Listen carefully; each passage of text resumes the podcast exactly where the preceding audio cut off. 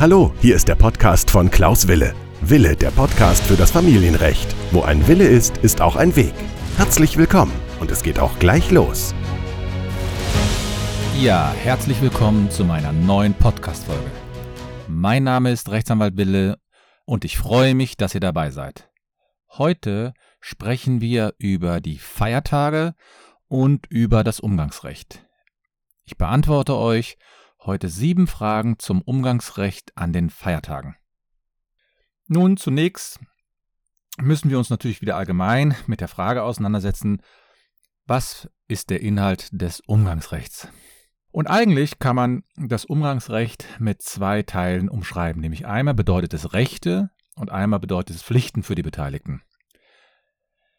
Ein umgangsberechtigter Elternteil, der möchte natürlich in der Regel Umgangsrecht haben, und er soll das auch wahrnehmen. Das heißt, er hat Re das Recht, das wahrzunehmen, aber auch die Pflicht. Und die äh, Gerichte versuchen auch mit allen Mitteln die Elternteile dazu zu bewegen, Umgangsrecht durchzuführen. Und das Oberlandesgericht Frankfurt hat mal in einer Entscheidung vom 31. Oktober 2016 das Umgangsrecht wie folgt umschrieben.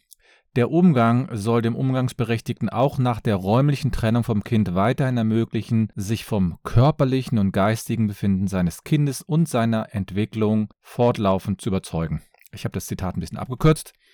Aber es geht im Grunde genommen darum, dass das Kind natürlich mit dem Vater Zeit verbringen soll oder mit der Mutter natürlich und umgekehrt auch der Elternteil soll mit dem Kind oder mit den Kindern regelmäßig Zeit verbringen. Und in einigen Entscheidungen wird das zwar immer so ausgeführt, aber letztlich wird dann doch relativ wenig Umgangsrecht gewährt. Und ähm, dann sich stellt sich natürlich immer so ein bisschen die Frage, was heißt das? Also es das heißt natürlich auf der einen Seite persönlicher Umgang, das kann aber auch ein brieflicher Umgang sein oder telefonischer Umgang. Also es ist nicht irgendwie fixiert darauf, wie der Umgang durchgeführt wird. Und da kommt dann schon die, gleich die zweite Frage, wo das Umgangsrecht nämlich geregelt ist. Nun, das Umgangsrecht an sich ist im BGB, das ist das bürgerliche Gesetzbuch, geregelt.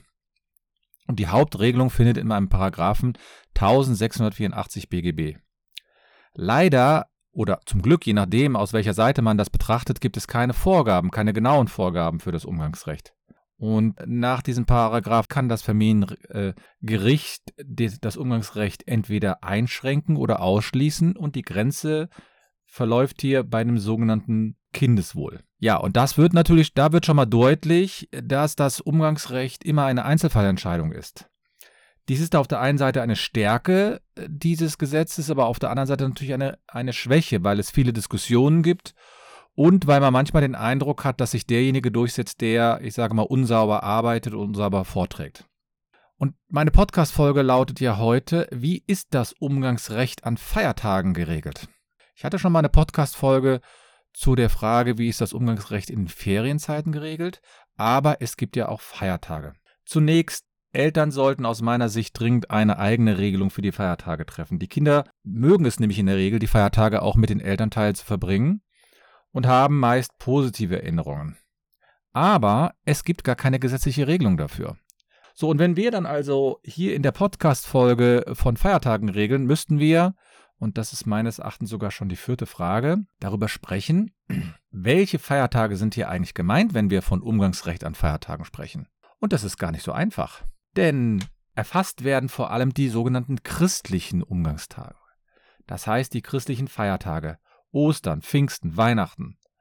Aber es gibt meines Erachtens natürlich mehrere gesetzliche Feiertage und dafür könnte man theoretisch Regelungen treffen. Die Regelungen zu den gesetzlichen Feiertagen in Deutschland fallen grundsätzlich in die Kompetenz der einzelnen Bundesländer. Das heißt, jedes Bundesland kann selbst bestimmen, welche gesetzlichen Feiertage sie akzeptieren. Es gibt einen einzigen bundesweiten gesetzlichen Feiertag, der wurde damals in dem Einigungsvertrag aufgenommen, und zwar ist das der 3. Oktober der Tag der deutschen Einheit. Das ist ein sogenannter Nationalfeiertag, der in allen Bundesländern gilt. In den Bundesländern sind aber neben dem Tag der deutschen Einheit acht weitere Feiertage gesetzlich normiert. Und zwar ist das Neujahr, Karfreitag, Ostermontag, Christi Himmelfahrt, Pfingstmontag, 1. Mai, dann kommt natürlich Tag der Deutschen Einheit, erster Weihnachtsfeiertag, zweiter Weihnachtsfeiertag und das war's dann aber auch schon. Also insgesamt gibt es in den Bundesländern acht eigene, die sie sozusagen alle gleich geregelt haben und ähm, einen Nationalfeiertag und dann gibt es noch verschiedene Bundesländer, die zusätzliche Feiertage regeln.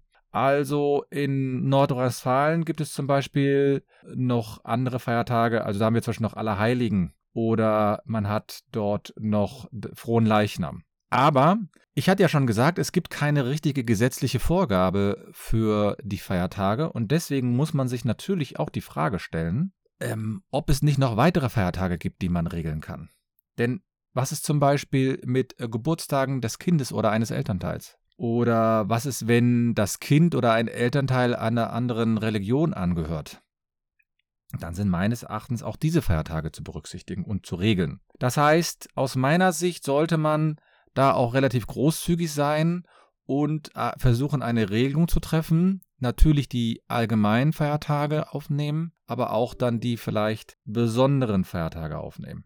Ein besonderer Feiertag wäre zum Beispiel hier für das Rheinland, zum Beispiel der Rosenmontag. Das ist jetzt kein richtiger Feiertag, aber es ist allgemein so, dass hier da der Ausnahmezustand herrscht. Kinder möchten vielleicht mal mit dem Elternteil, mit einem Elternteil Pfingstmontag verbringen, äh, Pfingstmontag, Rosenmontag verbringen. Und es gibt bestimmt noch andere Feiertage in anderen Bundesländern und es hängt dann immer ein bisschen davon ab, wo die Eltern leben und wo das Kind sich dann aufhält.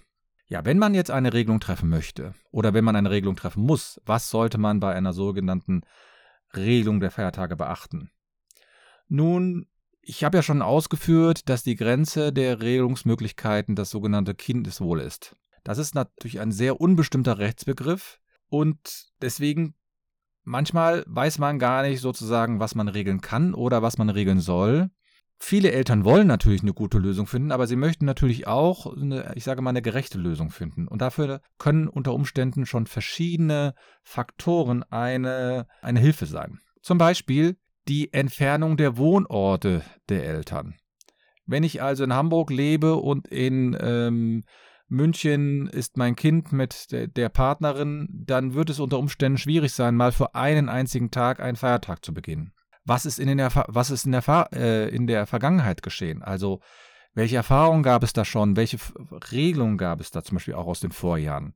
Wie ist eigentlich bisher das Umgangsrecht geregelt worden? Also häufig hat man ja die Weihnachtsferien irgendwie geregelt und vielleicht die Osterferien und da wird unter Umständen schon auch Inzident quasi der äh, bestimmte Feiertag mitgeregelt werden.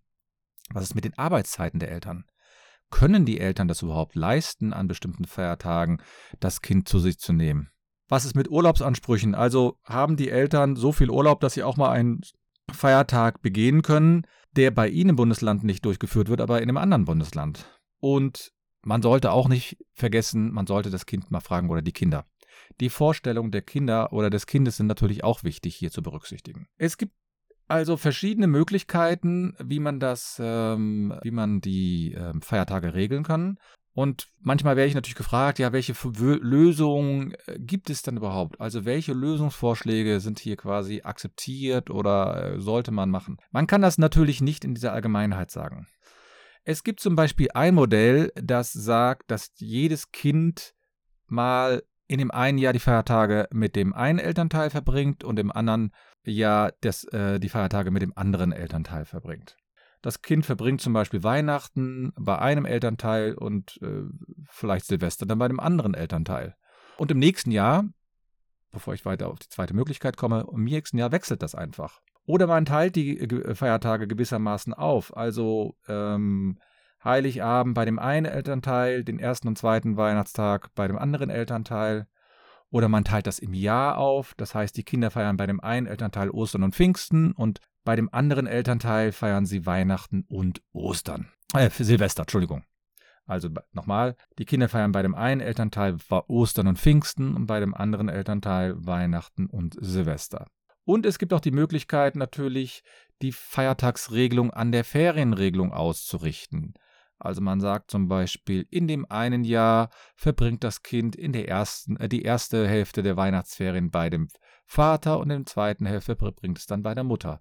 Dann ist in der Regel automatisch geklärt, dass Weihnachten dann bei dem Vater verbraucht wird und Silvester und das Neujahr bei der Mutter. Aber es gibt da keine verständige Regelung und ich kann wirklich nur dafür plädieren, dass sich die Eltern dort versuchen zu einigen. Denn es ist nichts belastender für ein Kind äh, zu wissen, dass es, dass das, dass die Regelung, die, sie, die man getroffen hat, eigentlich keine Regelung ist, die von beiden Eltern getragen wird. Und ähm, es ist ja kein schönes Gefühl, wenn man Weihnachten bei dem einen Elternteil sitzt und der andere Elternteil vermittelt einen den Eindruck, dass das eigentlich die falsch, ganz falsche Regelung ist. Dann hat das Kind meines Erachtens natürlich immer so ein schlechtes Gewissen. Also sollten die Eltern natürlich versuchen, hier eine kluge und weitsichtige Regelung zu treffen. Und dann stellt sich natürlich immer die Frage, was können sie tun, wenn sie keine Einigung finden? Nun, all das, was ich hier bisher gesagt habe, ist natürlich blanke Theorie, wenn sich die Eltern streiten und nicht einigen wollen oder können. Man muss natürlich berücksichtigen, dass bei der Frage des Umgangsrechts häufig Fragen geklärt werden, die gar nichts mit dem Kind zu tun haben. Da wird sozusagen das Umgangsrecht nur als ich sage mal, Vehikel genutzt, um noch alte Probleme aus der Ehe oder aus der alten Beziehung irgendwie auszutragen. Und das setzt sich dann leider auch bei den Feiertagen durch. Das ist natürlich sehr bedauerlich, weil damit häufig Regelungen verhindert werden, die im Grunde genommen eine sehr kluge Regelung sind. Und ich finde, man sollte auch immer wieder als Umgangsberechtigter, aber auch als, auch als derjenige, bei dem das Kind lebt, berücksichtigen, dass es doch auch mal sehr schön sein kann, vielleicht mit seinem neuen Partner oder alleine Weihnachten oder Ostern zu verbringen. Das muss ja jetzt nicht immer eine schlechte Lösung sein. Und wenn man dann so fixiert auf das Kind ist, das spürt das Kind natürlich auch und das hat natürlich eine riesige Erwartung, Erwartungshaltung auch an, die, an diese Situation. Das muss was ganz Besonderes sein und ähm, damit wird das natürlich alles ein bisschen aufgebläht. Leider gibt es immer wieder Rechtsstreitigkeiten, in denen genau das zutage tritt und ich glaube mal, dass Richter auch manchmal etwas hilflos sind, weil sie natürlich auch sehen, dass hier im Grunde genommen irgendeine Regelung getroffen werden muss und sie dann irgendeine Regelung treffen, die vielleicht dann von keinem so richtig akzeptiert werden. Aber nochmal, viele Eltern tragen hier Streitigkeiten aus, die nichts mit dem Kind zu tun haben, sondern die etwas mit sich selbst zu tun haben. Und da sollte man vielleicht auch mal überlegen, ob man da sich nicht Hilfe holt. Der Anwalt kann das nicht alles regeln. Der Anwalt kann nur sagen, so in diese und diese Richtung geht es. Aber wenn man sich nicht einigen kann, ne, gibt es natürlich mehrere Möglichkeiten. Es gibt natürlich einmal die Möglichkeit, dass man zum Jugendamt geht oder zu einer Elternberatungsstelle.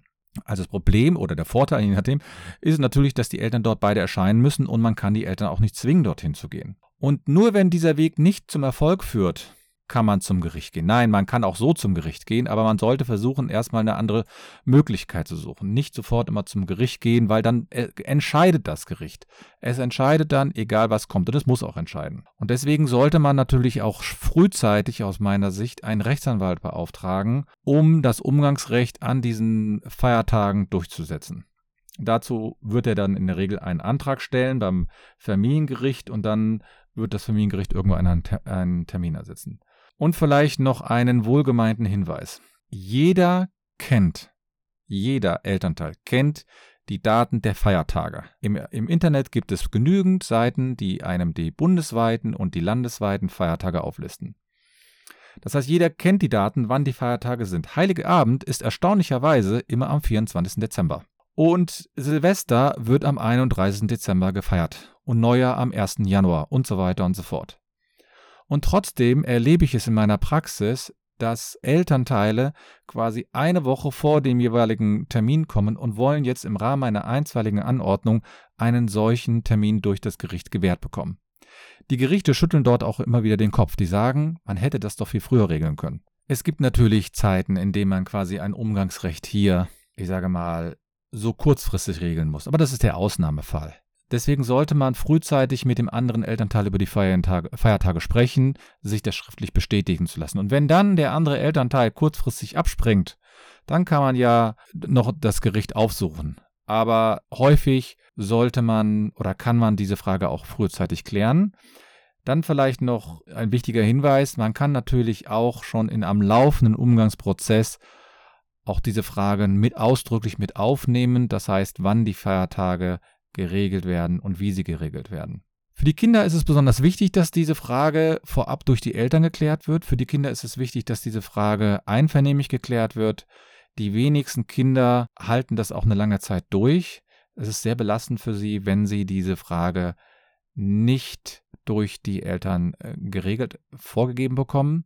Und diese, äh, diese Abart von einigen Eltern, dass sie quasi die Frage ähm, die Kinder regeln lassen wollen. Das heißt, man fragt dann das Kind, ja, du willst doch beim Papa nicht Weihnachten verbringen oder du willst doch Silvester nicht bei der Mutter verbringen.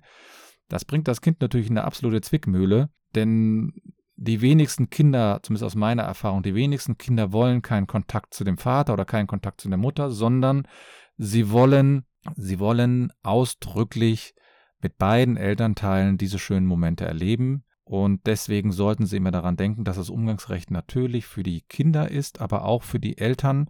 Und derjenige, der den Alltag mit den Kindern schon verbringt, also das heißt, er betreut das Kind, der kann vielleicht auch mal überlegen, wie toll es ist, mal die Situation einvernehmlich zu regeln und das Umgangsrecht vielleicht auch mal erweitern für den anderen auszulegen und umgekehrt, dass vielleicht auch derjenige, der weiß, der, hat, der Vater oder die Mutter hat die ganze Zeit schon das Kind betreut, der möchte jetzt mal so einen besonderen Moment auch exklusiv mit der Mutter oder dem Vater verbringen dann wird auch Weihnachten oder Ostern, egal wie das jetzt, wie jetzt die ganze Corona-Situation da hineinwirkt, wird eine schöne Zeit werden.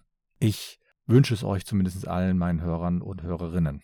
Ja, das war die neue Podcast-Folge. Das ist die Nummer 36 gewesen.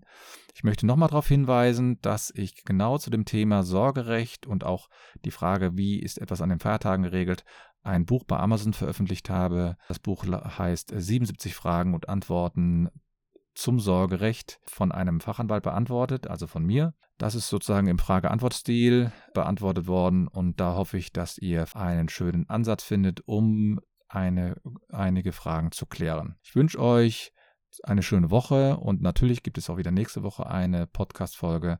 Ich danke für die Aufmerksamkeit und nicht vergessen, wo ein Wille ist, ist auch ein Weg.